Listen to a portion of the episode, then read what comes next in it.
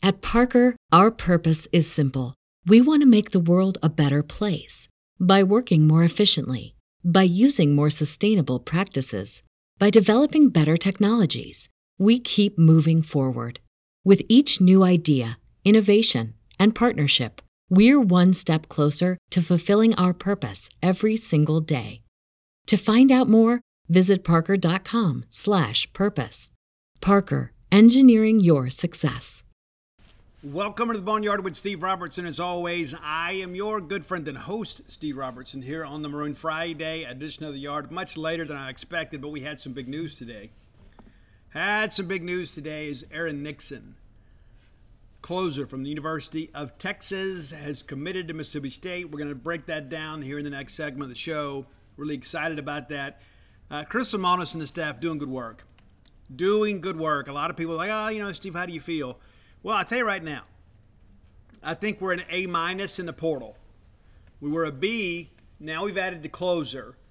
I think we're an A minus right now, maybe a B plus. Maybe a B plus. Maybe that's a fair grade. B plus right now. Got a couple more spots to fill. If we get another outfielder, we get another starter, we get another reliever, I don't know how you could complain. Still chasing some arms. Got three already. Like to add a couple more. So we'll talk about that some later in the show. But uh, really, a good start. Yeah, really good start. Nixon, a really good get. Had a huge freshman season, kind of up and down this year. Some of that may have had to do with the pitching coach there, but uh, the reality of it is Mississippi State adds another big arm, a guy that loves Mississippi State. Have you paid attention to this Big Ten stuff? Big news yesterday. I guess it was Pete Thamel that broke the news. USC, US, UCLA head of the Big Ten. That's awfully interesting. You know, we talked about that, you know, with State and Ole Miss and everybody kind of wandering through this new SEC, picking up Texas, Oklahoma, and everybody said, ah, it's not over. And it's really not. The thing that I think about is, you know, what, what does the Pac 12 do? What, what do they do? Say, well, you know, we're, we're standing put for now. But what kind of uh, eyeballs are going to be in that TV package when you remove Los Angeles from your TV market? Are there a lot of a lot, a lot of Oregon State fans in LA? I don't think so. Not to mention all the intrigue and you know, you know what does it do for the TV package? Also, what does it do for attendance? What does it do for attendance? Yeah, you get some new teams coming in into uh, into your home venue, but how many? And how many of those fans, like say from Rutgers or Michigan, Michigan State, you're going to make that trip every other year? Really? I don't know. That's commitment right there. Not to mention USC, UCLA fans have been able to kind of run up and down, you know, the Pacific Northwest and the length of the state of California. You kind of develop some habits. You know, what does that do for ticket sales? Yeah, I don't know. That's awfully interesting, though. So the Big Ten beginning to kind of make some moves there. You know, the Big 12, you know, we took Texas, Oklahoma, and you're like, oh, well, we're going to go get these guys. You're not going to replace those schools with replacements of equal value. So interesting times, to say the least, especially in, you know, as now everybody kind of begins to position themselves in a new NIL, NCAA transfer portal world – you know, what does that mean? I guess it's uh, we're, we're seeing maybe some change that was maybe unanticipated in some respects. And so people are having to do what they need to do to generate more revenue. You know, we're just two years removed from the COVID quarantine as well. Remember, this time last year, two years ago, we weren't even sure if we're going to have college football. We thought we were there was all these discussions. You know, the Pac-12 and the Big Ten were like, "Hey, we're not going to play," and Greg Sankey's like, "Ah, we'll see about that." Ultimately, everybody ended up playing other than the Ivy leagues. Just maybe a few minor conferences that had a, an abbreviated schedule, including the Pac-12. But my point with that is, is that uh, in the two years since the COVID quarantine, an awful lot has changed with college athletics, and I don't know that it's all positive talked to a friend moments ago, you know, about some players over in the state of Alabama. We're just talking about how this NIL stuff has gotten so out of control. He was talking about baseball. He said there was one particular prospect, it's in the transfer portal, that Auburn started out maybe in the top 30. This is a team that went to Omaha. Then they felt like they had worked their way into maybe the top grouping. It's like, you know what? We're not going to get this kid unless he just loves Auburn. And losing some of that, I think, is really negative for college sports, especially if you're a program like, say, Mississippi State or an Auburn. You know, I don't know if you know this. You know, Auburn, by and large, their student fan base and their student body is comprised of you know people from Auburn and Georgia, people that have an emotional connection to Auburn. It's kind of like that in Mississippi with State and Ole Miss. You know, Ole Miss really kind of prioritizes out-of-state recruiting. Mississippi State, by and large, lot of Mississippians. And so I shared that because, you know, what happens when these people graduate? Right? I mean, think about your own lives and your own families and think about your own children. You know, I have one Mississippi State graduate in my number of children. I've got, and I'll have two soon, eventually three. Uh, things go as expected. But are they, you know, are they are they more likely to give to the Bulldog Club? I would say probably so. Are they more likely to come back and come to games and buy season tickets? Well, well yeah, because they've been raised doing so. That, that's not to say that we don't have. We've got a lot of very proud alums that did, weren't raised Bulldog fans. But when you've got, you know, schools like USC, all of a sudden they're kind of recruiting nationally. You know, USC is a, a national brand, even though they haven't had the success they, they once did. They're going to go play Rutgers. I mean, how many people are going to get in a plane to go fly across to Piscataway to watch the Trojans play Rutgers? And does that build any esprit de corps? That's the thing that I ask myself you know, is when you this transfer portal stuff, and when you've got basically student athletes acting as mercenaries. It's like, hey, we're going to go hire this kid. We're not going to sign him. We're going to hire him. We're going to hire him to come help us win some games next year. And then once his year is done, he's finished. Now, you look at guys like Scotty Dubrule and R.J. Yeager. Now, Scotty had a great career at Jacksonville. Part of that proud Dolphin baseball tradition comes to Mississippi State, wins an national championship. Scotty Dubrule will probably be more than happy to fill out a Bulldog Club application someday, donate some money to Mississippi State baseball. R.J. Yeager, a guy that went to Mercer, had a great career at Mercer, but then came here, becomes an All American. So there will probably be a connection there. But if we get into all of this NIL stuff kind of haphazardly, number one, does Scotty Dubrule come here? And number two, does he have the same affection for the place? You know, Scotty Dubrule picked Mississippi State because it was the best opportunity. Scotty wanted a chance to get to Omaha, wanted a chance to win an national championship, and he did. And his family came became part of our family. You know, what happens when maybe the checks are late one month? Right? Or what happens if perhaps a young man or young lady doesn't hold up their end of the deal, the NIL stuff. And let's be honest too. I mean, you know, the compliance is going to ensure that there's work being done to remain in compliance with NIL legislation. But you know, when you read these stories I hear of kids getting hundreds of thousands of dollars, you and I both know there's no way they can enough, generate enough revenue to make that a fair and equitable situation for the vendor. And there are some businesses that are basically bankrolling these athletic programs. And so what happens? Like we talk about this Rashada kid. We talked about that on the show recently. Supposedly picked Miami for a nine and a half million dollar NIL, and of course everybody came out and said it wasn't true. But what if he gets there and you've paid him all this money, and maybe the nine and a half million dollars is money earned over the course of a four or five year period? Maybe it is. That's still really serious coin. Well, what if he gets there and he loses the starting job? What if he can't compete? What if he gets injured? What if he gets homesick? What if his girlfriend breaks up with him and all of a sudden he doesn't feel like playing? What's that donor going to think? It's like, well, hey, coach, I'm paying this kid $9.5 million. You got to put him on the field.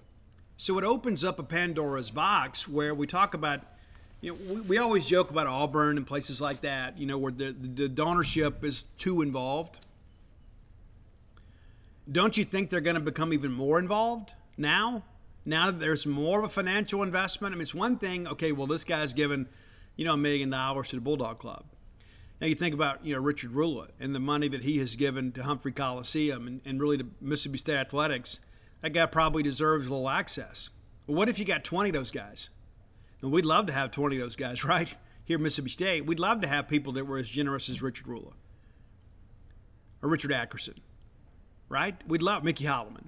You can go on down the list. But now all of a sudden, you know, these guys have kind of eased their way in over time, right? And been involved in fundraising for years and years and years and kind of ridden the waves with us. But now what happens when new money is involved? You know, we have some donors that are kind of hands off. Now there are a few, obviously, that you know that make a phone call every now and again, but by and large, our donorship writes a check and it says, "Hey, go get them, guys." Other schools, and there are many of them, where you have these meddling donors, where it's like, "Hey, well, I gave all this money, I should have some say."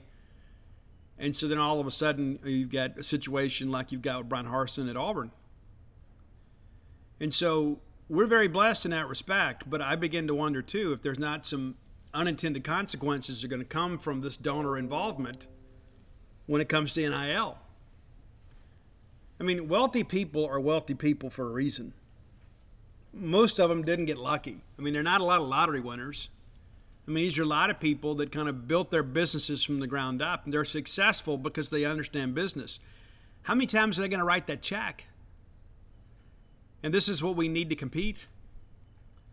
Now, we have got to put on a brave face at Mississippi State and kind of embrace this world that we're now part of, even though we didn't really get a say in all of it. We've got to find a way to compete. I still contend to you that we just kind of got to tread water for a while until they begin to regulate this. I think at some point they'll unionize the student athletes of the NCAA and have a collective bargaining agreement, and some of this craziness will go away. And I, I, read, you know, comments sometimes. People are really you know, blaming the kids. Well, the kids didn't make the rules; the adults did. You want to be upset with somebody? You know, be upset with the NCAA leadership. Be upset with the university presidents that voted for this stuff. You know, and so now, granted, the NIL was a little different because you had you had state legislators saying, "Hey, we're going to do this.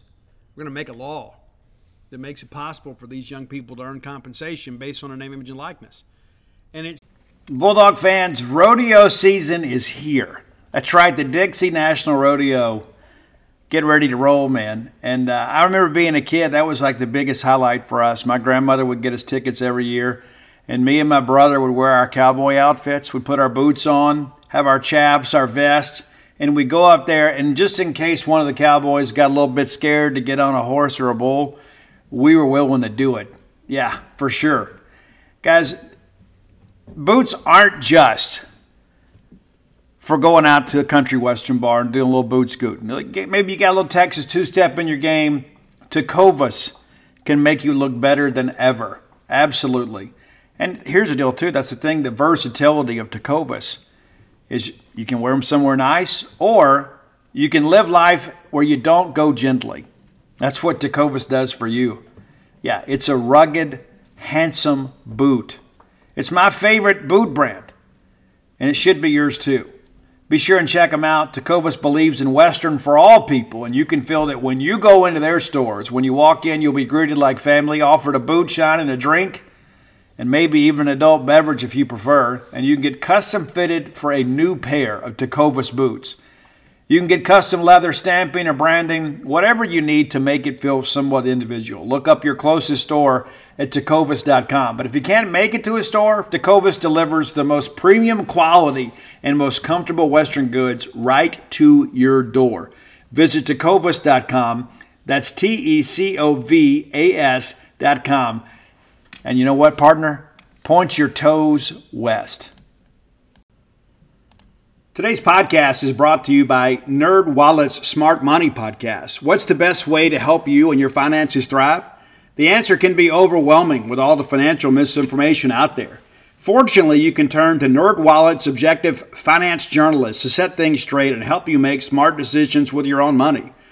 The nerds have helped me get smarter about things like planning for my tax bill so I don't dread April every single year, managing finances with a partner without causing a breakup, putting away more money for retirement since I'm not going to do this podcast forever. Sorry, folks. And also boosting my credit score since good credit is like a real life cheat code. Saving for an emergency fund because life is like a good movie. It loves a good plot twist. The nerds also explained the real impact that the latest financial headlines could have on your life.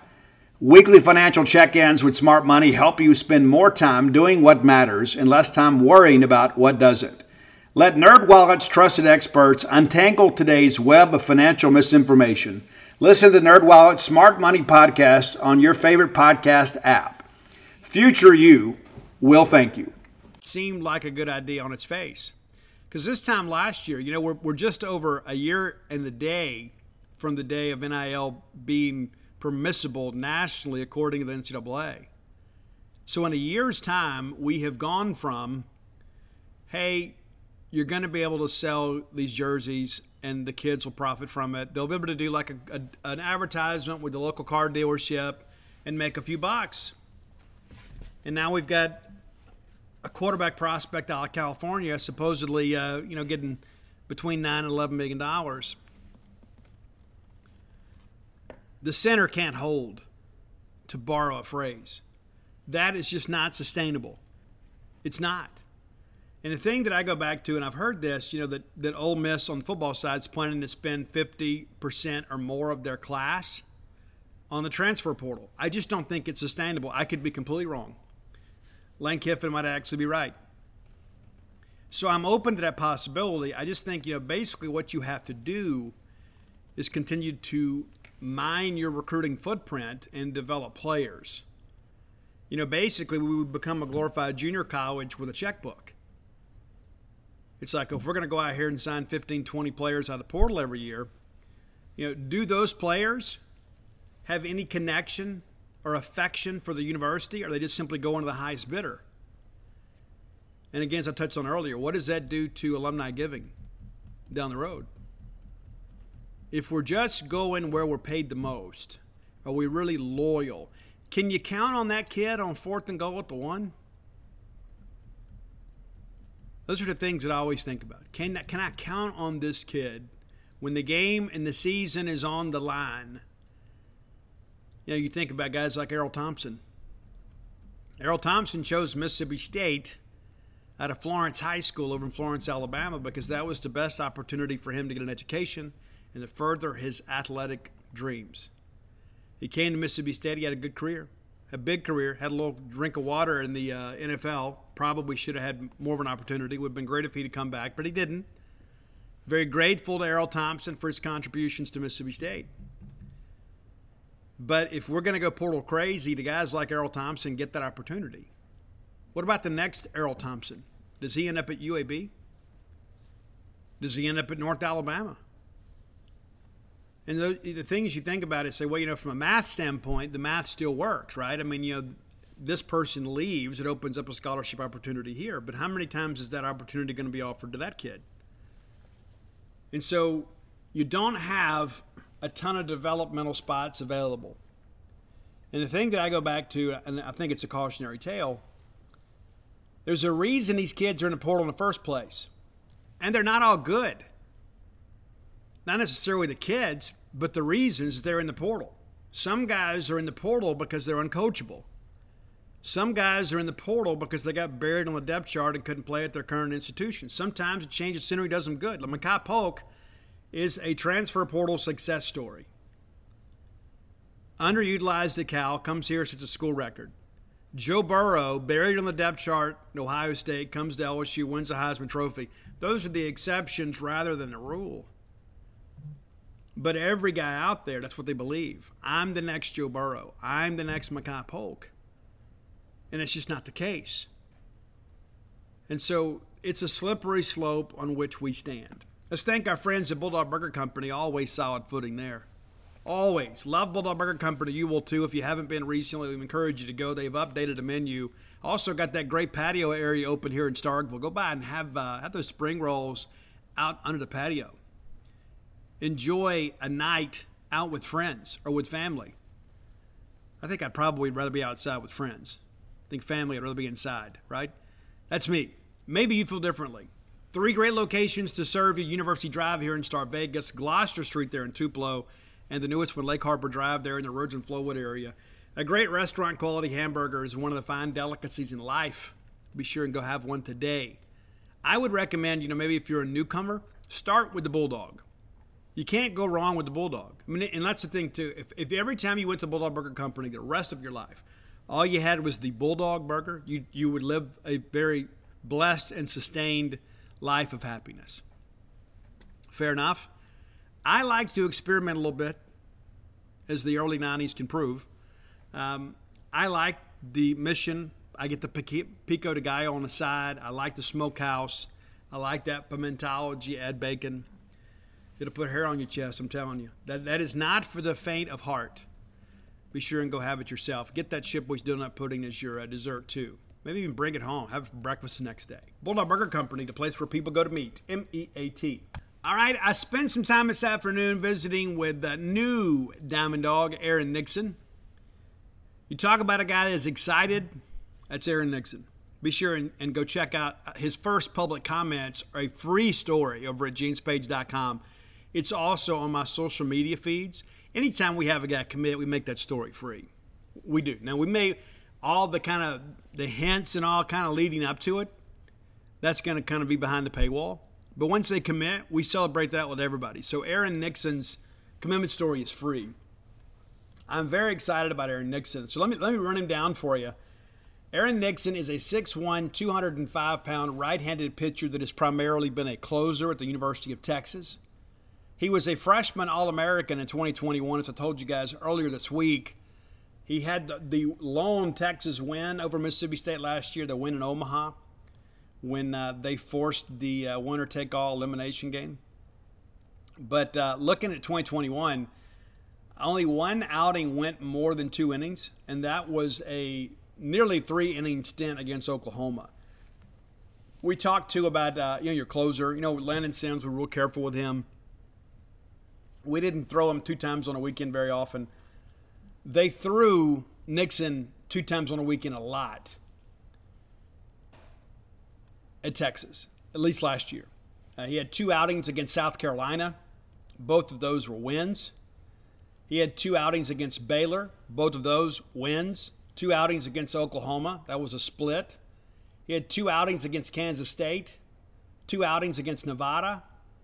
Two outings against TCU go all the way down the list. And of course, he gets that W, one and two thirds of an inning, allows just one hit, no runs, a couple of walks, and a strikeout against Mississippi State.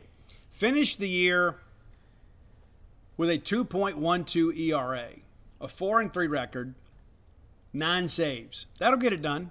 So he was a part or directly responsible for 13 victories that year. And of course, he pitched in some other games that they won where he didn't he, he didn't factor in the decision.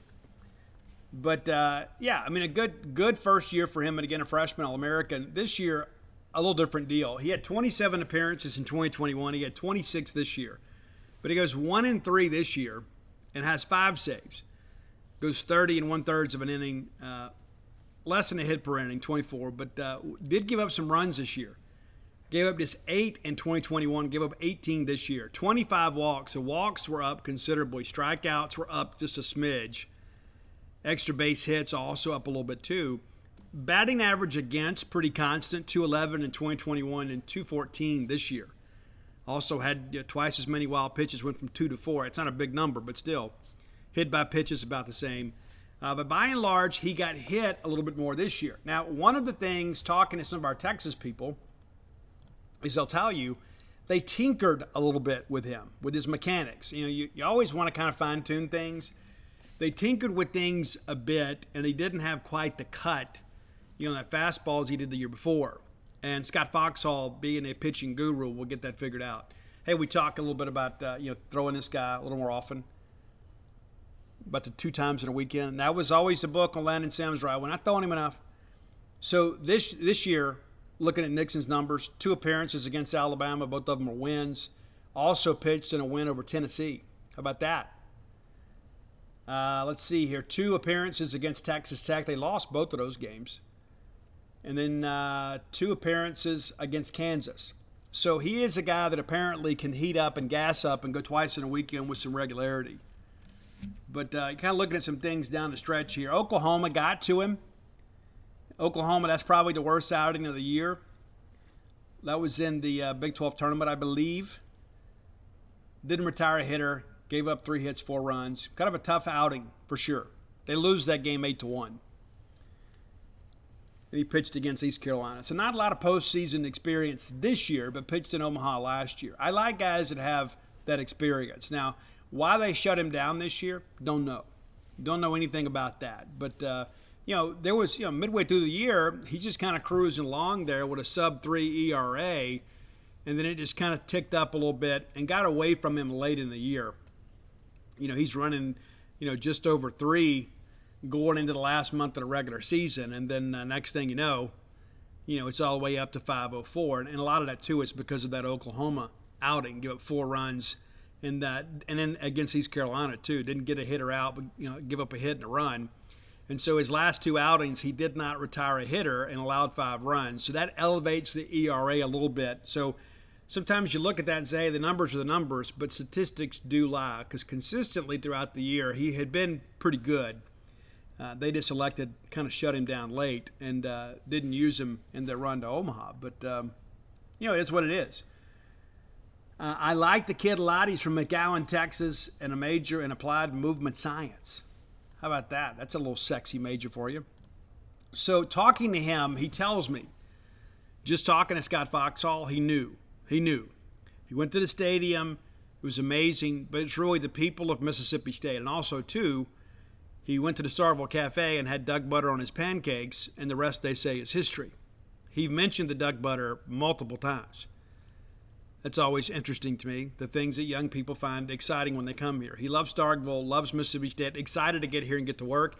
Now, there was some talk last week that he was going to be at Team USA trials. This week, he's not there. He's back home in McAllen, Texas, uh, resting, working out, getting ready for this year. He believes Mississippi State can win an AFL championship next year. That's what he's coming in here to do. We talk about getting difference makers, right? That's the thing that we've heard. Steve, yeah, well, these guys are pretty good, but – you know, they're mainly G5 guys. And so now you go get a closer from the University of Texas, you know, a team that uh, has had some, you know, extremely, extremely good seasons the last couple of years. You know, I remember entering last year, there was a lot of discussion David Pierce might be on the hot seat. And they end up finishing top five. And then uh, make a big run in the Big 12 tournament. They win, they sweep their regional. They win the Greenville Super and then they get to Omaha and they go 0 and 2 and eliminated by Texas A&M. But back-to-back years, you know, for the Longhorns, who have had the most appearances in College World Series history, in Omaha. Uh, so, you know, this is a guy too that uh, grew up rooting for the Longhorns. Told me he committed to them when he was like 14 years of age. It's crazy, huh? So he's headed here. Whenever that is, he'll be here. Whether it be fall ball, whatever. So we we entered entered this portal season needing to get a closer. What else do we need? All right, so to date we have five transfers plus Nate Chester, who was a junior college signee, middle infielder. So you've got Colton Ledbetter, power hitting outfielder, probably left fielder. Take over for Brad Cumbest. Excited about that. You get Landon Gartman, the AAC Pitcher of the Year. Guy did a great job at Memphis on a bad team. It's tough to put up that kind of record on a bad team, but he did. You get Nate Dohm, a guy that's a big arm, was really good down the stretch for Ball State, was kind of up and down like most freshmen are beginning of the year. You felt pretty good about that. Then you get Amani Larry from UNO. That guy's going to be a good player for us. Kind of locked in at second base. But you start thinking, okay, well, we needed a second baseman, we needed a couple of outfielders. Well, now all of a sudden you're down to just the nitty gritty.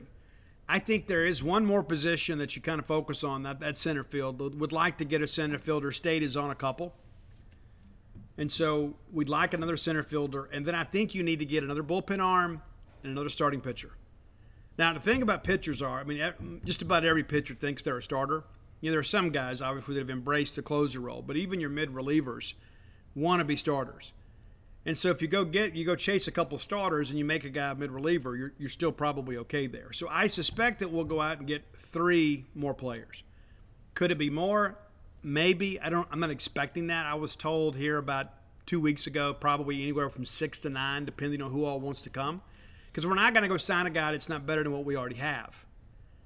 We're not going to go just go, you know, sign a guy and then run a develop, developmental guy off just for one year. So we got to get enough juice for the squeeze there. So that's kind of how I see it. Another outfielder and two more pitchers.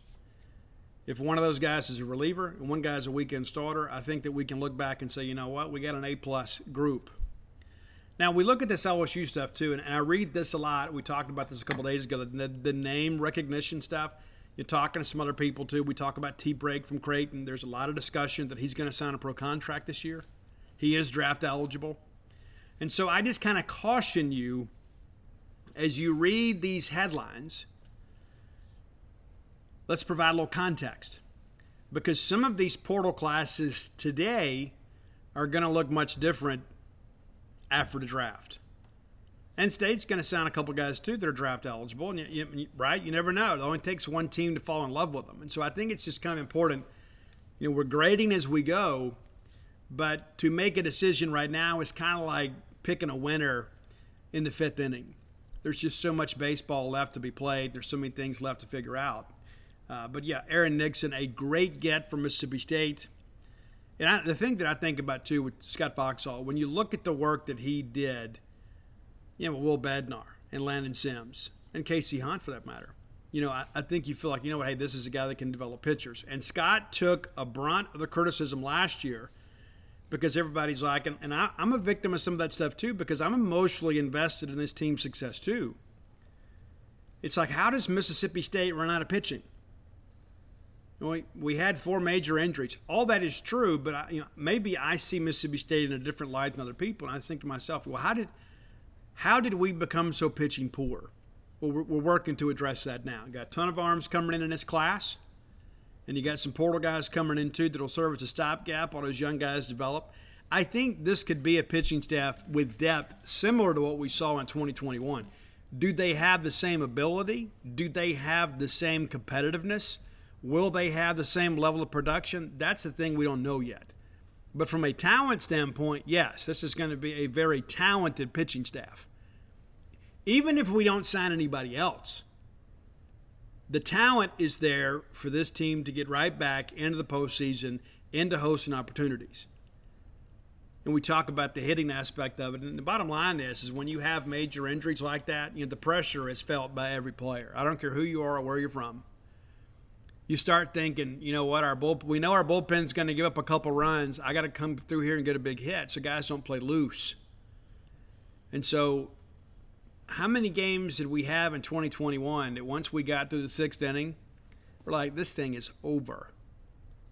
And so, you know, the formula, I think, in many respects is, is you go out there and you start stacking relievers, guys that can get you three to six outs, and you start feeling good about life again. You know, rather than having to think, I mean, how many times do we bring somebody in and they'd have a good inning? You're thinking, okay, well, how do we cover these last three innings? How do we get these last nine outs? You know, now you'll have some depth and I think because you have some depth, you'll be able to absorb some injuries.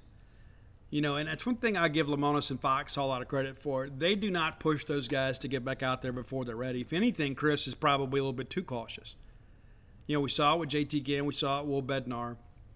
Until the guy's ready to go and Foxhall has a good bullpen with them and we feel confident about them, they're not going to put those guys out there and jeopardize their futures. Those guys have a future we're not going to derail that just to win a ball game at Mississippi State. And granted, every ball game is important, but we also understand the bigger picture here. And all of a sudden, if you start burning through pitchers, you're not going to be able to recruit any.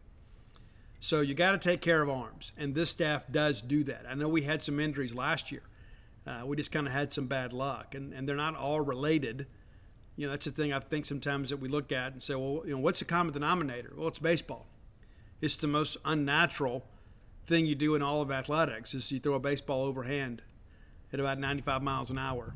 It's not an easy thing to do. That's why the guys that can do it play baseball for a long time. They're not easy to replace those guys. no matter what anybody says or does. So, again, let's give it a B plus right now, a B plus, with the potential to move up to a very solid A, maybe even an A plus.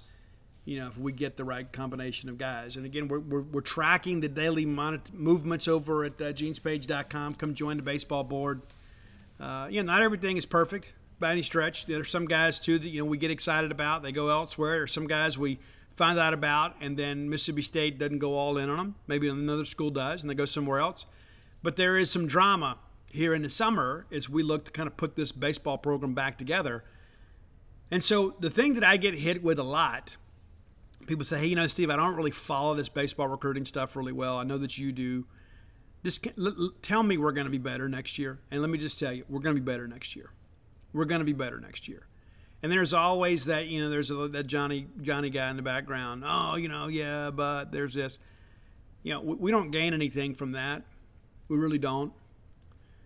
But based on what we've done so far, what we have coming back, what we have coming in, we'll be a better baseball team. And and listen, the margin between us being, you know, below average and average was pretty thin last year.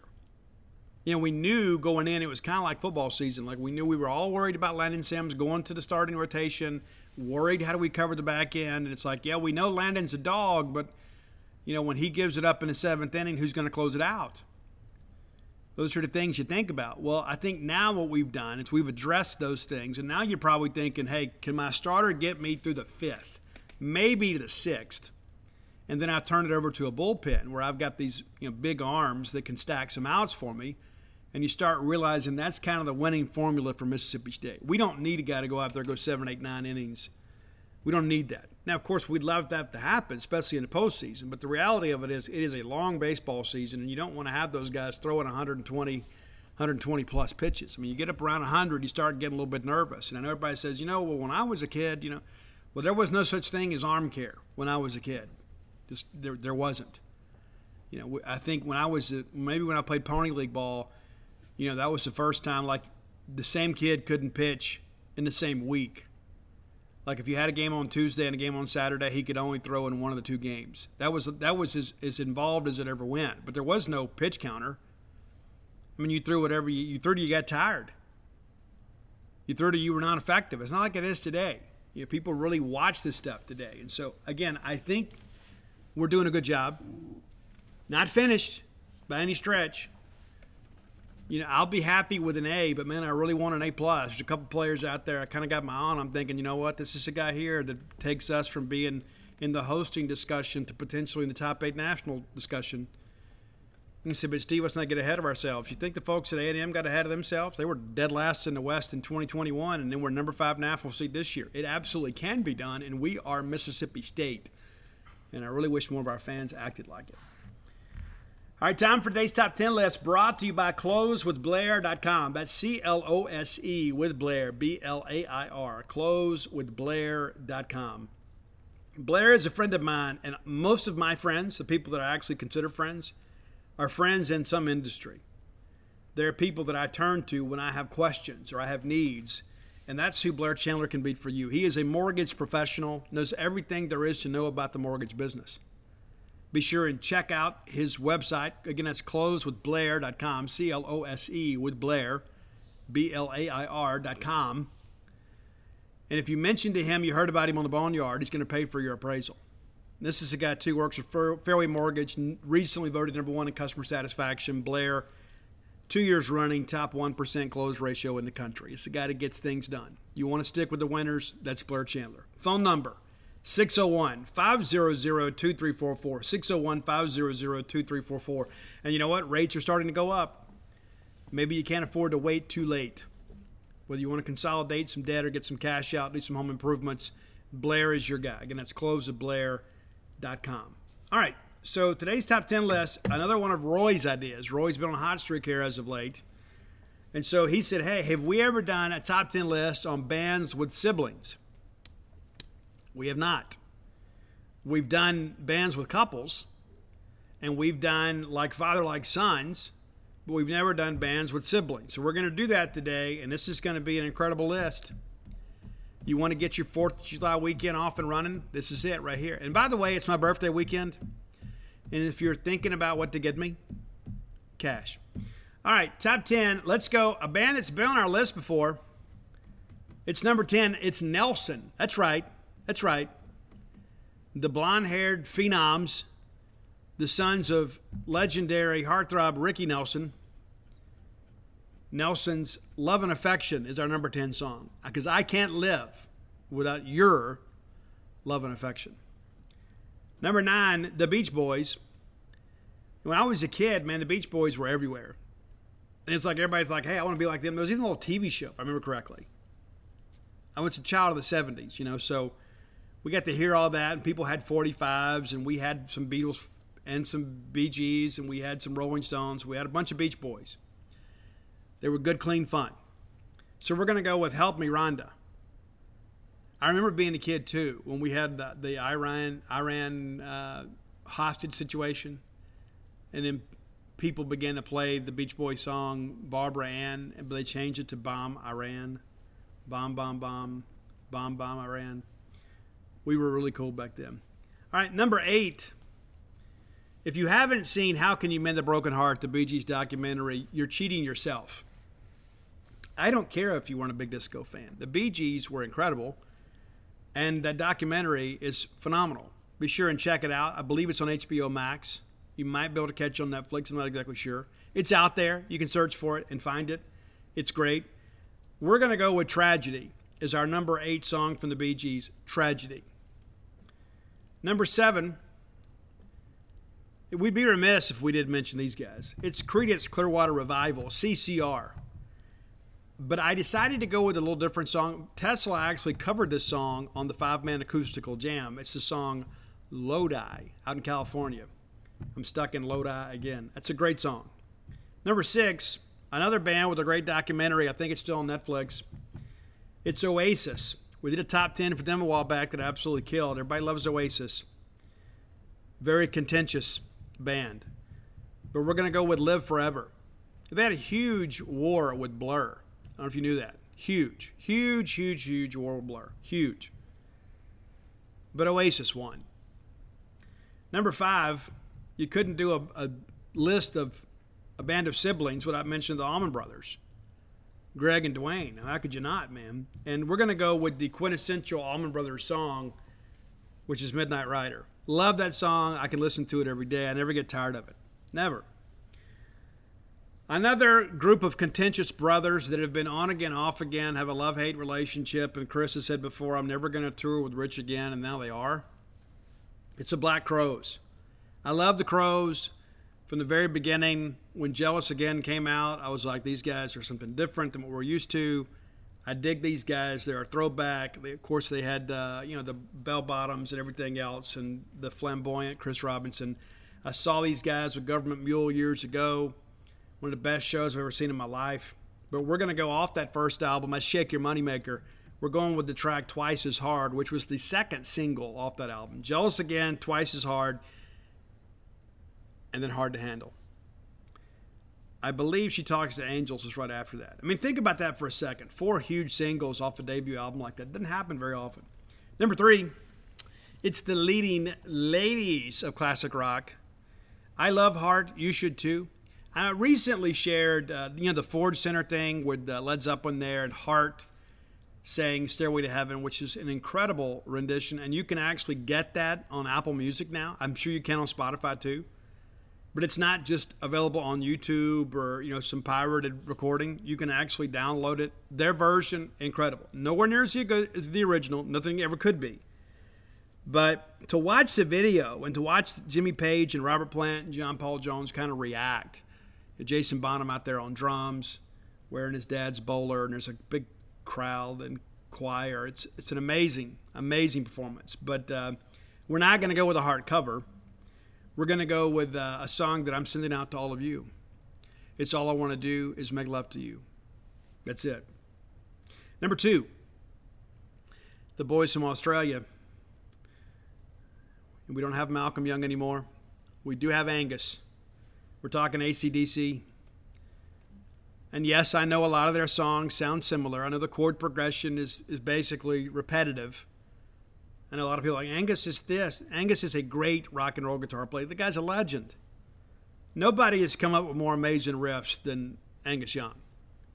But we're going dirty deeds. We're going back to the Bon Scott days. Dirty deeds done dirt cheap. But number one, the greatest rock and roll brothers of all time. I'm talking the, the Everly brothers. No, it's the Statler brothers. No, it's not. We're talking Van Halen. And we're going all the way back to the pre 1984 David Lee Roth era. We're going back. We're, and we're, I'm going to give you one too that's probably not on your playlist. We've talked about this on the show before, but it's Everybody Wants Some because I want some too. So we've gone from love and affection to all I want to do is make love to you to everybody wants some. It's Friday for sure. Oh, and dirty deeds. My goodness. How could we not? I'm going to stop right there because I'm going to talk myself into trouble. Okay? All right, so there's your top 10 list. If you have ideas for a top 10 list, reach out and let me know. Better yet, send it to Roy at Dawgmatic67 on Twitter. That's D A W G M A T I C 67. Of course, Roy, uh, his job will soon be ending, not with us, but. Uh, with his plant closings. If you're looking for somebody that's involved with quality control management, reach out to Roy and he'll send you a resume. Maybe it's a fit. It's a great bulldog doing a great job and uh, got about eight or nine more years before he can retire and move to Starkville, right? So let's take care of Roy if we can. Again, it's a top 10 list. And uh, thanks as always for your support. I'll be honest with 38 Special did really well.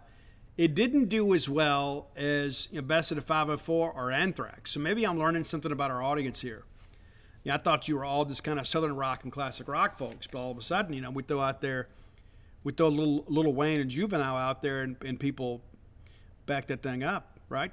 Uh, so we'll consider that kind of moving forward. Again, if you have ideas, reach out, let me know. No idea is too silly. Sometimes there are people ask for some lists that require a little more work, and I'm willing to put in. But uh, I enjoy talking music with you guys. So again, reach out to Roy, and thanks for your support of Top 10 List. I was remiss in doing it earlier in the show, so let's do it now. Let's award our Prime Shrimp Player of the Game to Aaron Nixon. He hadn't pitched a game for us yet, but we're very proud to have him as part of our Bulldog baseball family. You guys should get excited about him. This is a real dude. It's a great get for Mississippi State. This is this is a guy that's pitched in Omaha. This is a guy that knows what it means to pitch in big games. Not going to be the least bit intimidated by coming and pitching in front of you guys at Dudy Noble Field. PrimeShrimp.com is a great place to make your dinner feel like it's served in the French Quarter. PrimeShrimp.com has been in business since the 1940s. They've been peeling shrimp forever and a day. Four great flavors to choose from the garlic butter, the simply seasoned, the Louisiana crab boil, my favorite, the French Quarter Alfredo. They ship it to you in this great box. It's it's delivered in these very, very handy to store pouches. Doesn't take up a lot of room in the freezer, and that's important. Really is. And so next thing you know, you put on a, a pot of water and you boil that, you drop those shrimp in 10 minutes later it's time to eat. The joy of shrimp without the normal prep and cleanup associated with store bought shrimp. Be sure and check them out. PrimeShrimp.com. Use promo code Boneyard to save 20 bucks off your first order. And that's 20 bucks. That's anytime you can save 20 bucks on a quality product like that, you're really coming out ahead. And it's a money back guarantee. If you don't like it, they'll give your money back. Again, it's PrimeShrimp.com. Promo code Boneyard. All right. Next segment of the show brought to you by your friends at Campus Bookmart. The Bully Shop is expanded. I haven't been by there yet. I'm going to go by next week and check it out and come back and give you guys a, an eyewitness account of uh, the progress they're making there at Campus Bookmart. I encourage you when you're in town, go by and see their smiling faces, the lovely, talented Susie, Miss Kathy Brown, uh, Miss Pam Minyard, everybody up there, just fabulous people doing a great job for a great fan base. If you're looking for Mississippi State merchandise, look no further than Campus Bookmart. I encourage you to, if you can't make it to town or perhaps game day shopping is not for you, Visit them on the World Wide Web at campusbookmart.net. Support a local business by doing so. I always encourage people to, to shop locally rather than shop on Amazon whenever you can. Uh, support Campus Bookmart. They've been supporting you for many, many years. They've got that free parking lot too for commuter students that want to park there in the back and walk to campus because they love Mississippi State. If you go to campusbookmart.net, we'll save you a little money. Promo code BSR, which stands for Beautiful Steve Robertson. That gets you free shipping on all orders over 50 bucks. Any order less than $50, absolutely incomplete. Now, if you were a, aware yesterday on Twitter, Facebook, whatever, we pushed it out there, broke the news on genespage.com that Mississippi State has entered into a three year contract extension with Mississippi State defensive coordinator Zach Arnett. Now, that's important for a few reasons. Number one, Zach Arnett, really good at his job. We love Zach. Zach plays an aggressive style of defense, and last year it was kind of feast or famine at times, but the reality of it is we want a defensive unit that will get after you. We have 11, you have 11. One of yours is a quarterback, which means we've got one guy that's unaccounted for, and you don't know where he's coming from. We enjoy that aspect of football. This is the third contract Zach Arnett has signed at Mississippi State. Now, when Zach was at Syracuse, he was there prior to signing his contract. So we were able to kind of steal him away from Syracuse. And that was the thing, too. When I put out, hey, Zach Arnett's a candidate, people were like, hey, he's at Syracuse. And I thought, well, maybe I'm wrong here. Go back to my source, and they say, nope, he's a candidate. He's a Rocky Long disciple. Mike Leach has a tremendous amount of respect for Rocky Long and his brand of defense. So if you can't get Rocky, you kind of want to get, you know, the Jedi student. So we did. Zach comes in, despite some limited personnel in 2020, puts together a great defense. Uh, wore down a little bit later in the year.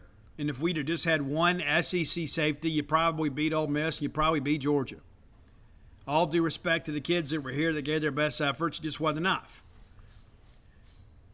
Then a lot of people were like, hey, I want to go take a swing at Zach Arnett. But your athletic director, John Cohen, negotiated an in season contract extension for Zach Arnett during the 2020 season. I think it happened right after the Ole Miss game.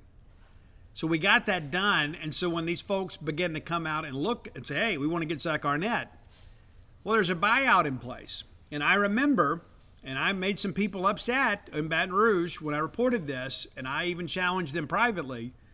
When he was down there, took the plane trip, and met with Ed Orgeron, they're like, oh, I hear there's some wiggle room in the buyout. And I'm like, hey, listen, I don't know who your source is, Jack or Thibodeau, Boudreaux, whoever you are. I don't know who your source is. But if you think for one second that John Cohen is going to allow wiggle room in a buyout with an SEC Western Division team, you're kidding yourself. And so the buyout became problematic. People are like, hey, I want to get this guy, but I, I got to break the bank to do it. And 2020 wasn't the year to go out there writing checks you weren't sure you could cash. And so Zach Arnett comes back. And Zach likes it here in Starkville. His family's happy here. That's not to say that he won't turn down a great opportunity somewhere, a chance, you know, perhaps take better care of his family. But the reality of it is, we had a, we had identified an up and coming defensive coordinator that got proved he can do it in the SEC. We committed to him. He committed to us. And even though he had some other opportunities, because of the forethought of your athletic director, those opportunities never came to fruition because people weren't willing to write the check. Now, flash forward this year, and it's been it's been it's been several weeks actually since he signed it. I just kind of uncovered this yesterday. But he signed a three-year contract that'll pay him $1.2 million a year, and he's set to receive an annual raise in pay of $100,000 for 2023 and 2024. And there is also a buyout in this one. Now, the thing that I go back to is we obviously, like him, and he clearly likes us, why would he continue to sign contracts that keep him here, but also to kind of impede other programs from being able to poach him away from us? So, again, tip of the cap to John Cohen for being pretty savvy business wise here to protect us. Because how many times have we seen it happen? We get an up and coming coach and then we lose them because of the fact that um, we did not have a deal in place that kind of impeded other schools' recruitment of said coach. So we get him. Now, I believe it's really smart now to do it rather than later. That's the thing that I read on social media sometimes, we address some of this with the Leach contract issue on Wednesday. Okay, this is not your working environment. Many of you maybe have been in the middle of the pack. I don't know. You say, hey, we should have waited another year. Okay, that's not how things work in college athletics. If you wait another year, then you lose your bargaining power. Because all of a sudden that guy could just pack up and leave. Well, let's just, oh, we should just wait. No, we've identified a guy that we know is who we want. The guy's done a great job here, doing a good job recruiting. doing a good job coaching up your kids. The kids really like him. And he's a no nonsense guy, too. The fans really like him, too. Now, I say all that to say this why it's smart to do it now. Because I think we're going to be really good on defense this year. I think we're going to have the best defense we've had in the Mike Leach era here at Mississippi State. And you say, but Steve, you know, we haven't been what we have been maybe historically. And that's probably true. I think this year we could be. I think this year, defensively, we are going to be really, really salty. Now, you look at this roster and you begin to think, okay, Steve, break it down for me. Well, I'm so glad you asked. I really believe, and I'm not the only person who believes this, there's some articles out there kind of among some Southeastern Conference college football pundits that'll say, hey, this Bulldog front seven is going to be pretty salty. And we should be. I don't think there's any question that we should be.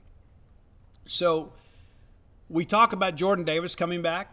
Jordan Davis, a relentless pass rusher, has not had a lot of senior college level production. Had a good year a couple years ago, got hurt last year in fall camp, tore his ACL and he was gone.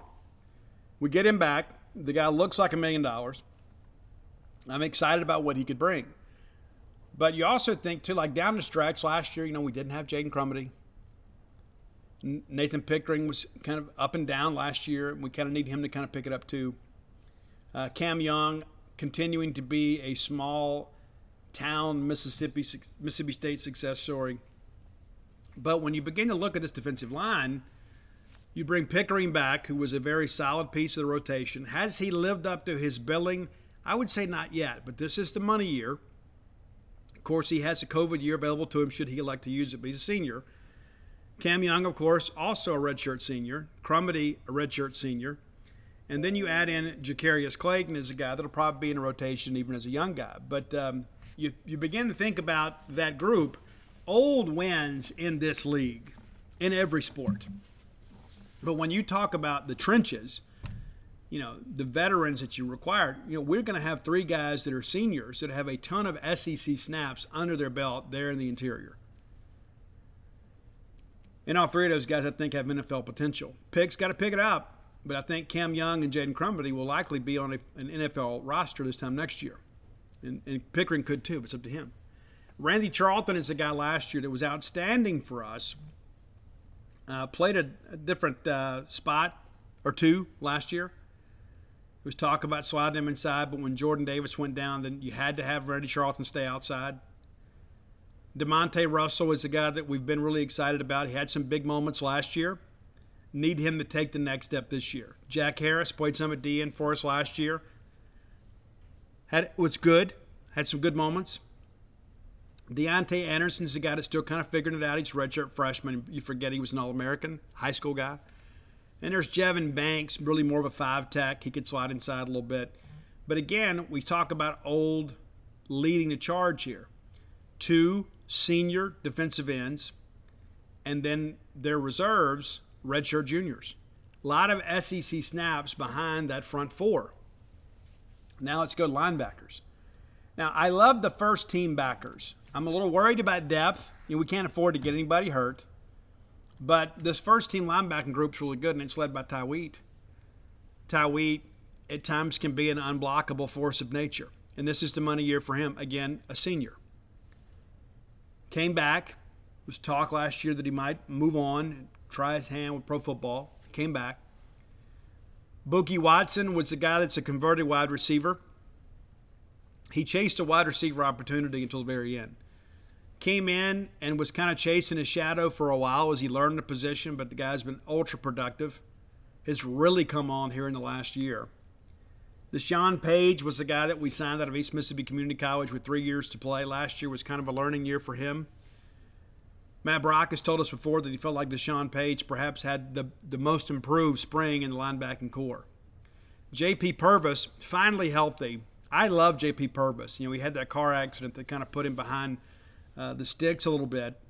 Well, I think now he's finally got to the point that he can trust his body again. He had a good spring. And there's Sherman Timms, of course, has come back, and uh, you know Sherman's a guy that you know you just he's I mean he's as tough as a two dollar steak, man. I mean the guy gets out there and just plays. I mean he's not the most athletic guy, but he's a guy that's going to go make plays for you. Then there's John Lewis, a guy that played sparingly last year, but a big time player out of Germantown High School. We expect big things from him.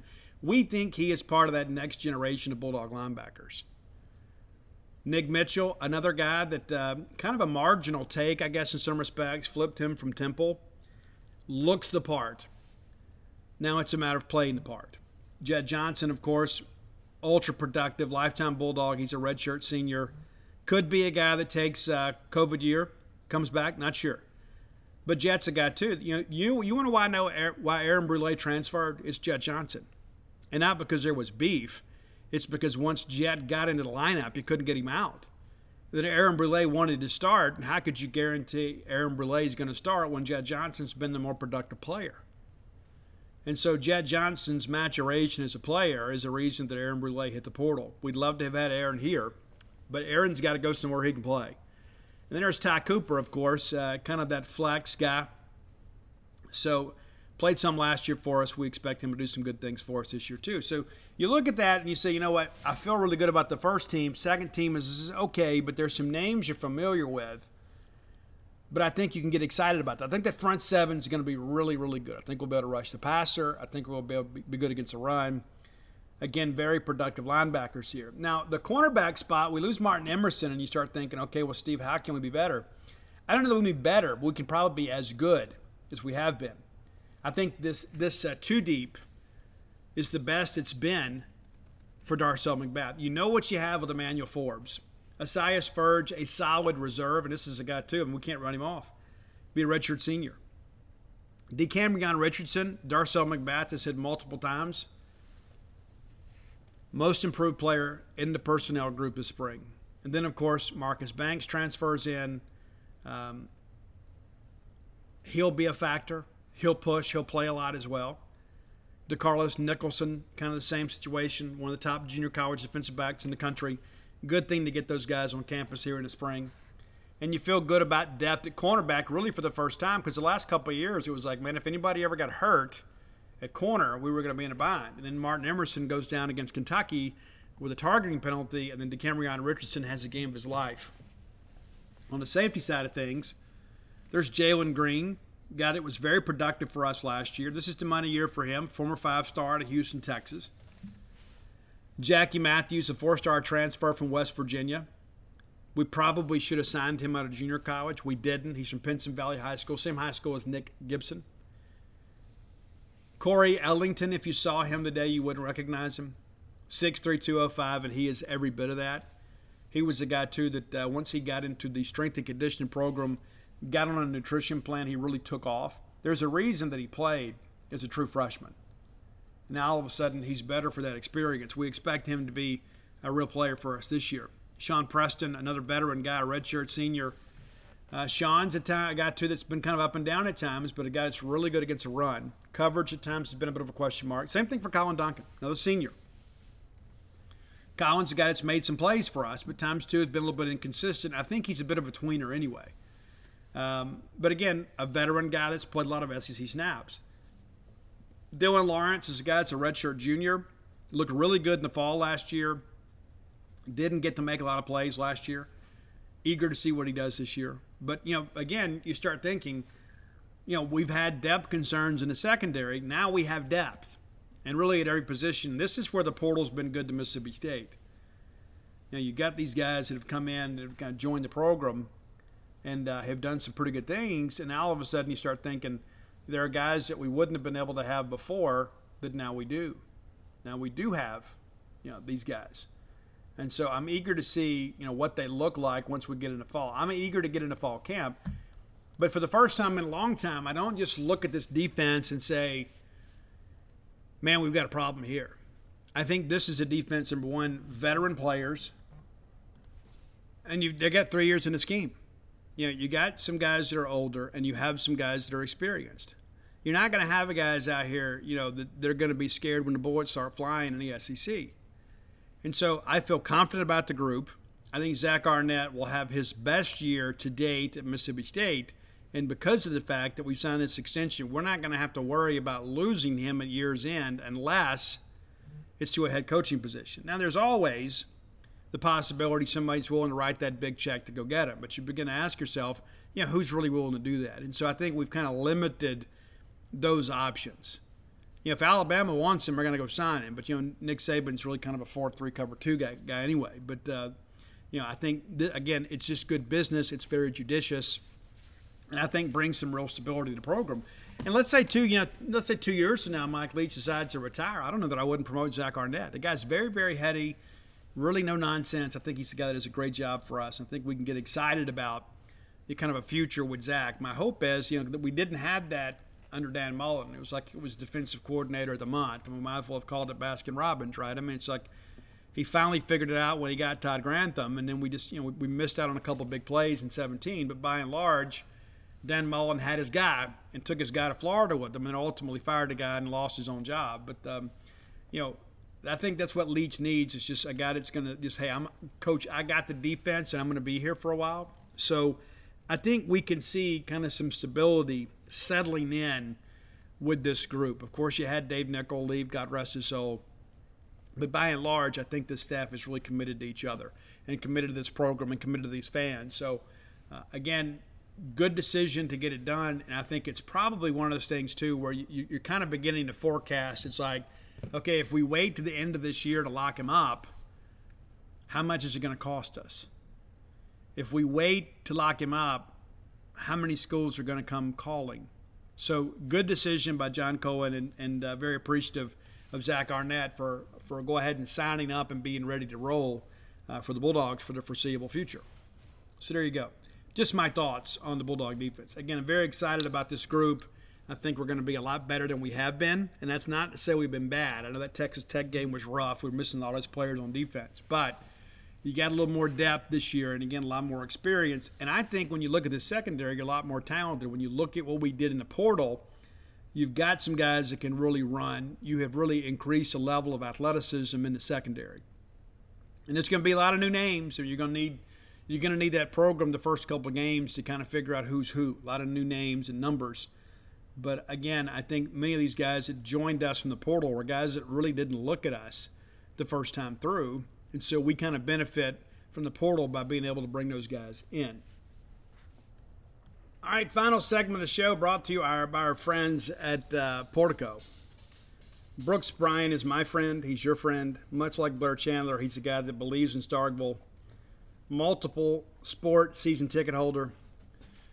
I really believe like if Brooks could like if Brooks wins the lottery, I think he's just moving here full time. I don't think there's any question. I think if Brooks Bryan – wins like if you see like he, he's on the publishers clearinghouse thing they're going to say hey brooks what are you going to do next? I'm moving to starkville. Well you can come be our neighbor. But i'm moving to portico. Phase one completely sold out. We knew that was going to happen we knew it was going to happen we've got a great relationship with the guys that are kind of putting this neighborhood together and i know listen times are kind of tough right now for a lot of people and now maybe it's the time to think about make, making starkville your home it's good to be around people that care that's one of the things I tell people all the time. I, if had I known Starkville was this great, even without Mississippi State, I'd have moved here a long time ago. I love it here. The people are fantastic, and you can go get some red duck butter too while you're in town. Um, give Brooks a call today 601 416 8075. Again, that's 601 416 8075. Here's the deal you've always wanted to be in Starkville, and maybe it's a part time thing. Or maybe it's down the road, I'm going to retire there. And now's the time to be thinking ahead. Because you don't want to end up you know, tucked away in the far recesses of our county and kind of out of town. You want to be near the action. Portico is 1.1 miles away from the Mississippi State campus. How about that? But it's on the quiet side of campus. So you're close for convenience, but far enough away to have a little privacy. Very easy to get to. You turn off of 82 on a 12, like going to Dudy Noble Field or Davis Wade Stadium. The very first right, Pat Station Road, takes you to Portico. Matter of fact, I was by there today. Very quiet neighborhood. Not a whole lot out there, but you know what? It's kind of a growing area too. So there's going to be some businesses out there near you, and that neighborhood market from Walmart already there. So if you forget to get that, uh, you know, half gallon or two percent on the way home, you just swing in there and get it. It's not some big imposition where you got to go fight all the the traffic in, in town. So I encourage you again, let Portico be your next home. You can get a two bedroom, two bath home all the way up to a four bedroom, four bath home. You'd be glad you did, man. It's a great neighborhood. If I was moving to Starkville, it's where I would live. Make Portico your next move. All right, we mentioned, I wrote about this yesterday too. I don't know if you guys are familiar with this. I, I keep up with the, the D1 Transformation Committee. They meet all the time, and the minutes from those meetings are available online. They're not always writing about them. There's sometimes some national media will write something. Let's let's be honest. Your life is so busy. Maybe you don't have time to constantly check the minutes of the D1 NCAA Transformation Committee. It's co-chaired by Greg Sankey of the SEC and then Julie Cromer, who was the athletics director at Ohio University. But they meet all the time, and you can go back and read these minutes and see, kind of see what's talked about. It's a little summation of what happened. It's not a lot of detail, but they touch on a lot of topics. And of course, NIL is always one of them. Know, what are we going to do? And I still believe we're going to have to have a national policy. Now, can the NCAA handle this now without federal oversight? I don't know. I don't think anybody does because you've got so many state governments now that have state laws on the books. The NCAA can't go to the Mississippi state legislature and say, hey, you got to repeal this law or we're going to find your kids ineligible. You know, that would just lead to years and years of lawsuits that I think ultimately the NCAA would lose. But we're going to have to have probably a national law about name, image, and likeness and then I think there will be some unintended consequences from that. Next thing you know, it goes into the high school ranks or whatever. But you know, the hay is out of the barn now, and as I've said before, the cow is out of the barn, and now the barn's on fire.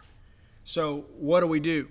Well, the transformation committee is kind of working through those possibilities. That's why Greg Sankey has gone to Washington D.C. to talk to federal lawmakers. So I uh, I believe that is probably the next logical step in NIL legislation is that we will need the federal government to step in and ensure that there is one policy for everybody. And it should never have gotten to that point, but that's where we are.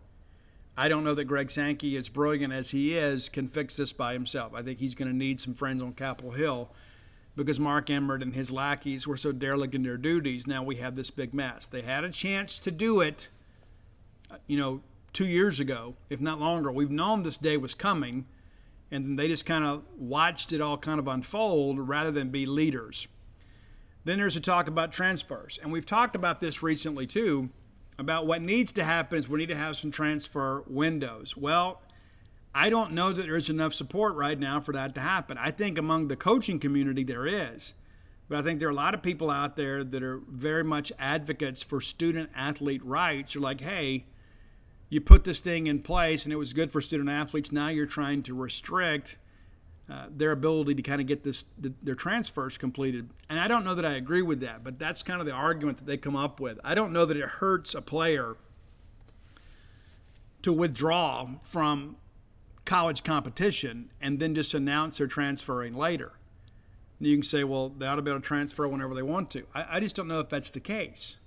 I mean, we're already making them stay in school, right? I mean, you can't, like, the average student can't just leave right now and then go join another program mid semester. Like, you, you, like, if you're going to school at Mississippi State, you can't leave Mississippi State in, say, October and then enroll for classes at Southern Miss unless there's some very extenuating circumstances. And I don't, I don't, and that would probably take some work with the registrar's office to even make that a possibility. I think it's probably virtually impossible. And so, why should student athletes have a, a greater privilege than the regular students do when it comes to that? And so, I think that the transfer windows to me makes the most sense, but it does not look like that is going to pass this year. Now, I could be wrong. That could change. There's still some discussion on the matter. But it doesn't look like those transfer windows will be part of the August vote because the transformation committee is going to make the recommendation. I believe it goes to the D1 advisory council or something like that, and then the, the university presidents will vote. To me, it makes better sense. We, we can't just be a situation where we're only favoring the student athletes. There has to be a balance of power in many respects, and really kind of a balance of privilege too. You know, if you're a college coach, I'd like to know who's on my roster. Right? Now, if I've got a guy that's a little bit unhappy, you know, I probably know that guy may be a candidate to transfer, and maybe it's better for the team that he's not around anymore or she. I get that aspect of it too, but at least I know that hey, if we set up a transfer portal window at the end of May, let's let's say we do it May 15th. Everybody's done with spring practice. Most everybody's done with spring finals. Let's go May 15th to June 30th. I got six weeks right there. And I can transfer and then be at my new school in time for the second session of summer school. Well, then at that point, the coach knows who's with them and who's not. You do it in December. Okay, we get through with uh, you know fall classes, and let's say you do it and you've got until January 15th. I don't know what that hurts. But apparently, there are not a lot of, enough people convinced just yet we need to do that because I guess they're worried about hurting somebody's feelings. You know, I don't know what was so wrong with the system before. I mean, like, let's go back. I can't remember the kid's name. Um, wide receiver from Phenix City, Alabama. I, I, I remember it later. But um, but anyway, you know, he was a guy that um, there, there was some issues with. You know, he didn't get to play a whole lot. Uh, and then next thing you know, he and Luke Getsy didn't really get along. Luke pushed him and then let's just, I won't get into all the details, but let's just say it just was not a love connection. Well, then he decides that he wants to leave. So he never attended another football function after that. Didn't do it. And then he transferred. Okay, so who was hurt by that? He no longer, he, he still got his school paid for, right? Still was able to complete uh, his education that semester, still had housing over his head, still on the meal plan. He just didn't play.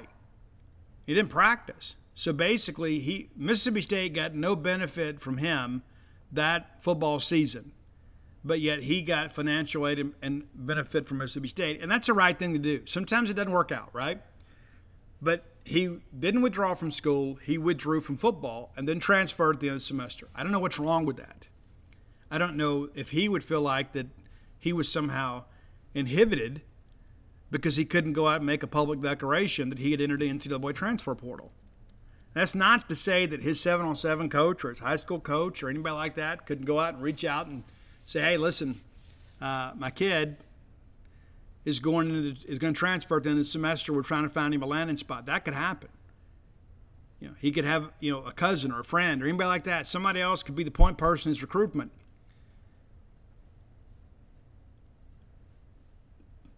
Am I wrong?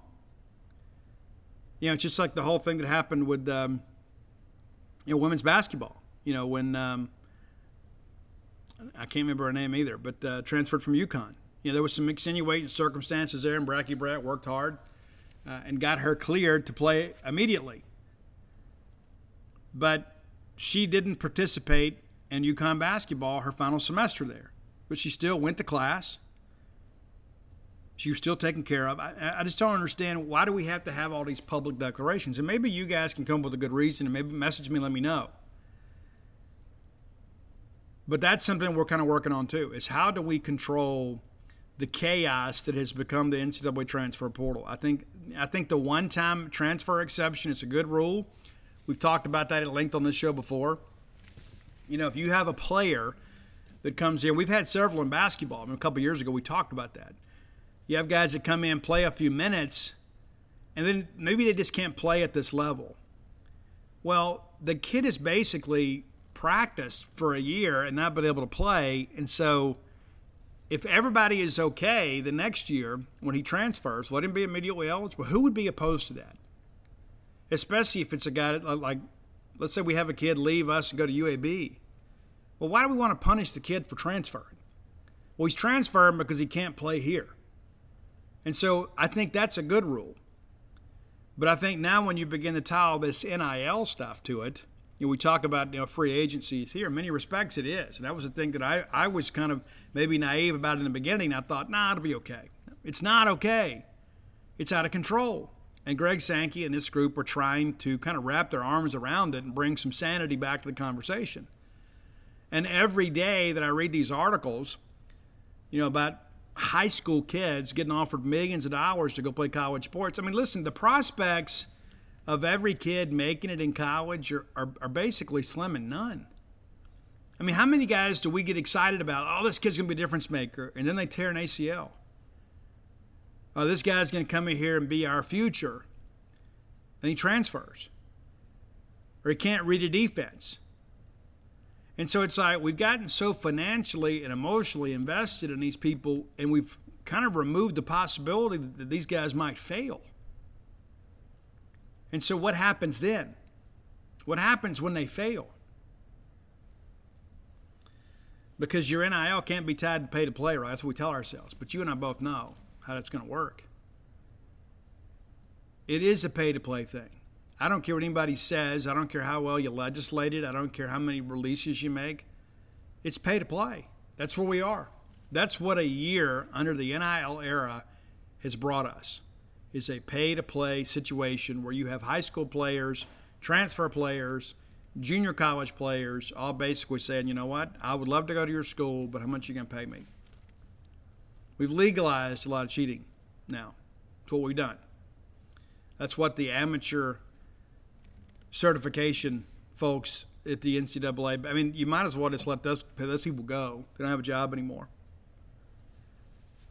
It's not good. Now, one of the things too that I do kind of support that I read and I wrote about this yesterday because I find it interesting. So the way the NCAA enforcement process works right now, and it is a very long, convoluted process. It is a very necessary process. And you want my opinion about the NCAA enforcement group? I am a proponent of the NCAA enforcement group, very much so. I think they have a very necessary function in college athletics. My problem is we don't use them enough. We don't use them enough. Now, what we need to do is kind of streamline what we want to be looking for. You know, we don't like if, if a kid goes and gets a uh, you know part-time job at a hot dog stand, and next thing you know, he creates this wonderful recipe, and they put his name on the hot dog or whatever. You know, and then all of a sudden he's ineligible, which that's how it was before NIL. That's silly. You know, we need to kind of streamline what we're looking for. You know, impermissible benefits should always be part of that. Academic fraud always be part of that. I think we need to expand the enforcement staff, but then kind of narrow the scope of their function. Because a lot of people out there that are skirting the rules and thumbing their nose at the NCAA, and that, that's the difference, I guess, between me and them. If I was a director of enforcement with the NCAA, and I saw this stuff with Miami, I'd have boots on the ground immediately, and I'd probably leak it to the media because I would want a word to get out to everybody else. We're down there. Oh, oh, they didn't just send the greenhorn either. Oh, the big game hunters down here. And then I would have somebody else kind of running the control center. Every time there was an article written about some kid, I'd say, hey, we need this in writing. I'd contact the kid. We need this deal. We're going to need this. And matter of fact, uh, we're going to be considering your eligibility because you're not supposed to negotiate these deals as a prospective student athlete. Uh, and so then to contact the school and it's like, hey, what's your relationship with this donor? I'm going to make people nervous. There needs to be an accountability piece. There's not right now. But one of the things that you're going to do is about this appeals process. And uh, if you're, and I wrote about it yesterday. If you're unfamiliar with the article, you can go find it. It's a free article. But you know, let's just take the Ole Miss case just because that's one you guys are familiar with. And so, you know, Ole Miss, of course, had their day before the Committee on Infractions. It did not go nearly as well as their, their media suggested that it did, and as the final report would suggest. Um, but then they were able to appeal. And so they had no really grounds for appeal, but they'd have been fools not to appeal because that that right and process is available to them. What the NCAA Transformation Committee is discussing is like, we're not going to have a hearing anymore for an appeal. I think it's smart. Because here's the deal if you had new evidence, you know, the best evidence would be presented before the Committee on Infractions. You wouldn't hold something back for the appeals. Now, Ole Miss did appeal one particular sanction and they got that reversed. I mean, it was something to do with uh, something to do with campus visits or something like that, something like that. And it was kind of unprecedented, and uh, the appeals committee kicked it out. And you can say, but Steve, that they gained something from the appeal. Yeah, you can still appeal, but it's in writing. So rather than assemble the appeals committee and, and go through all this, and you have to bring your lawyer in, who is probably Mike Glazier or whatever, and, and, and have to appear again, you just have your lawyer type up the brief, send it in. The appeals committee can review it from the safety and comfort of their own home, have a Zoom call, deliberate over it, and then make a decision, and we're done. So it kind of streamlines that process a great deal. But also, too, like one of the things that we hear a lot, and for those of you that aren't really fans of NCAA enforcement, I've read more case files than I care to admit, but a lot of the delays are the schools themselves. Now, one, the, the, the issue is going from letter of inquiry to notice of allegations. That's what we've got to kind of shorten. But as far as going from committee on infractions hearing to sanctions and then appeals, that process can be handled administratively very, very efficiently. It's just a matter, I think, removing the appeals process too basically removes what, 30 to 45, maybe 60 days in the whole deal. Because the fans, you know, you just want it over with, right? Give us our sanctions, we'll deal with it, we'll kind of move on. And so, you know, Ole Miss, again, won something on the appeal, but rather than having to get everybody together and go all the way back up to Indianapolis, now you can just kind of write the letter. You can write your appeal. And I think that is something that probably should have been done a long time ago. We love meetings. You know, don't we? We love meetings. No, we hate them, right? And so, how many times have we talked about in today's era of technology, you know, learn the difference between a text conversation and what necessitates a phone conversation? Like, don't call me if you just need to tell me one thing. Just text me. You know, we don't need to have a conversation, have all this dialogue and everything else. And so, you know, all the pomp and circumstance of this hearing before the appeals committee appears to be on the way out. That's a good thing. And again, I, again, I think that what's amazing to me is like the things that people do to cut corners to win in college athletics. Uh, and so the NCAA really needs to streamline things. There's also some talk in those minutes about kind of what we talked about, kind of narrowing the focus of the enforcement staff. You know, how can we make this easier? I think one of the things that you can do, and uh, and I think it's important too, is that uh, you follow the penalty matrix. You know, like if this is what you do, like if you, you hammered somebody and you hit them for 25, 30 scholarships, they're going to be awfully cooperative the next time. You know, sometimes you have to make an example out of somebody. And people are like, well, you know, we don't want to see an SMU situation. And you know what? We probably don't. SMU has never truly recovered uh, from all of that. And granted, they were cheating their tails off back then and they were – kind of profiting from their ill gotten gains. But we don't want to see a situation like that again where our program is kind of you know, the doormat for a generation.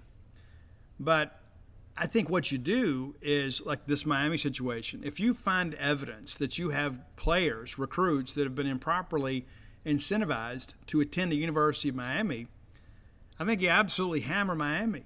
And I don't mean just you know a couple scholarships. I mean you hammer them and you make everybody else realize, hey, this is not worth it. And maybe it's not Miami, maybe it's Texas A&M, maybe it's Texas. I don't know. But you make an example out of somebody, and it's just like your own kids, right? I mean, I got four kids, and when I when they were little, sometimes I only had to spank one of them, and the rest of them like, I'm, good, I'm good. It's kind of how this is too, and so you got to get things done. Now, one of the another interesting comment too they said is they want to incentivize people to cooperate. No real details on that, but that's begin I begin to wonder too. What does that mean? Are we going to grant additional eligibility? You know, we want to give people an incentive to cooperate. When you look back at this Mississippi State, um, you know, the Tutorgate deal. You know, this is a situation here, and people, some people were like, "Hey, we shouldn't have reported this." You know, this is, you know, we did this to ourselves. Uh, we didn't have much of a choice in the deal. It was clear academic fraud. And rather than have to go before the Committee on Infractions, we had this negotiated resolution. And because of the fact that we were cooperative, we really got a slap on the wrist. And there were a handful of guys, of course, that and they weren't suspended. I know people say suspended. They weren't suspended. They were withheld from competition because their their eligibility that year had been reduced. So they only got only got to play a handful of games. And so we had to kind of pick and choose which games we're going to play them. We didn't want to play them in games we knew we were going to lose. We want to play them in games that were toss ups to give us a chance to get bowl eligible. And we did. And it was crazy the whole way through. And you might not know it, but we're still on probation, about to come off probation this summer. We'll be glad when that's over with. But many of you didn't even feel it. Outside of the Tutorgate group having to sit out some ball games in 2019, you were pretty much unaware that we were sanctioned for that, but we were. And so when I look at other schools that are so, everybody's like, oh, just lawyer up and be defiant. No, then that just drags the process out. If you know you're guilty, just be forthright about it. Oh, we should never do that. That's where you're kidding yourself, man. That way, when you do that stuff, when there is something later, you want the benefit of the doubt, you're going to get it. You're going to get it. I think it's important to understand that. But I do find it fascinating that they're working through this process and going to change some things. Uh, because I mean, like I'm like all of you, like this whole LSU thing with Will Wade. I mean, this has been absurd. I mean, you get these people on a federal wiretap. What other evidence could you possibly need than a federal wiretap? And then nothing happens? And that's not fair. They've got their notice of allegations now, and that's why they went ahead and fired Will Wade. You know, they then negotiated a, you know, a, a, a contract with him. But how many millions of dollars did that guy continue to make as he was gainfully employed at LSU when he was dirty as sin? That's the thing I think about. We shouldn't still be talking about this because the, the players are going to be punished at LSU had nothing to do with any of this. The people that are going to you know pay the brunt of this is going to be you know the, the new coach, the new coaching staff, and they'll be well compensated. But by and large, it's going to be the fans. It's going to be the, the average fan that had nothing to do with this.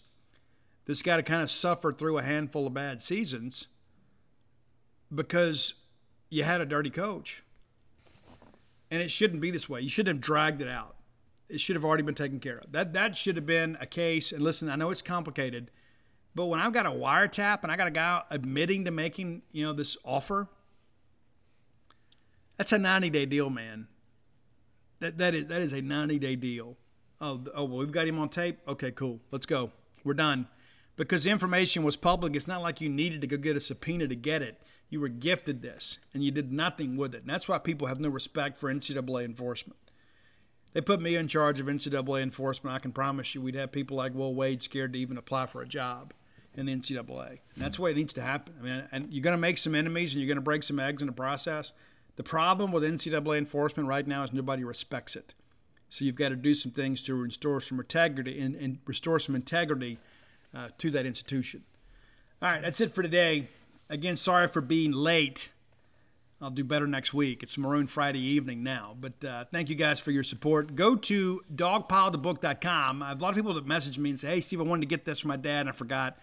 Go to dogpilethebook.com and you can get signed copies of Dogpile, Alpha Dogs, Stark Villains, and they're in limited supply, and Flim Flam. And if you're looking for Blooms of Oleander, you can find it at Amazon.com, BarnesNoble.com, BooksMegan.com, great bookstores everywhere. Your local bookstore can order that for you. And Stark Villains gear always available at StarkVillains.com. Every time I wear a Stark Villain shirt, every single time, somebody says, "Hey, where did you get that?" Maybe we can get uh, Campus Bookmart put them on the shelves. How about that? Maybe we should. Maybe we should we'll work that deal out. But again, StarkVillains.com, the only place to find Stark Villains gear. Until next time, let's all live our lives in a way we make more friends than enemies, and people can see a difference in the way we live.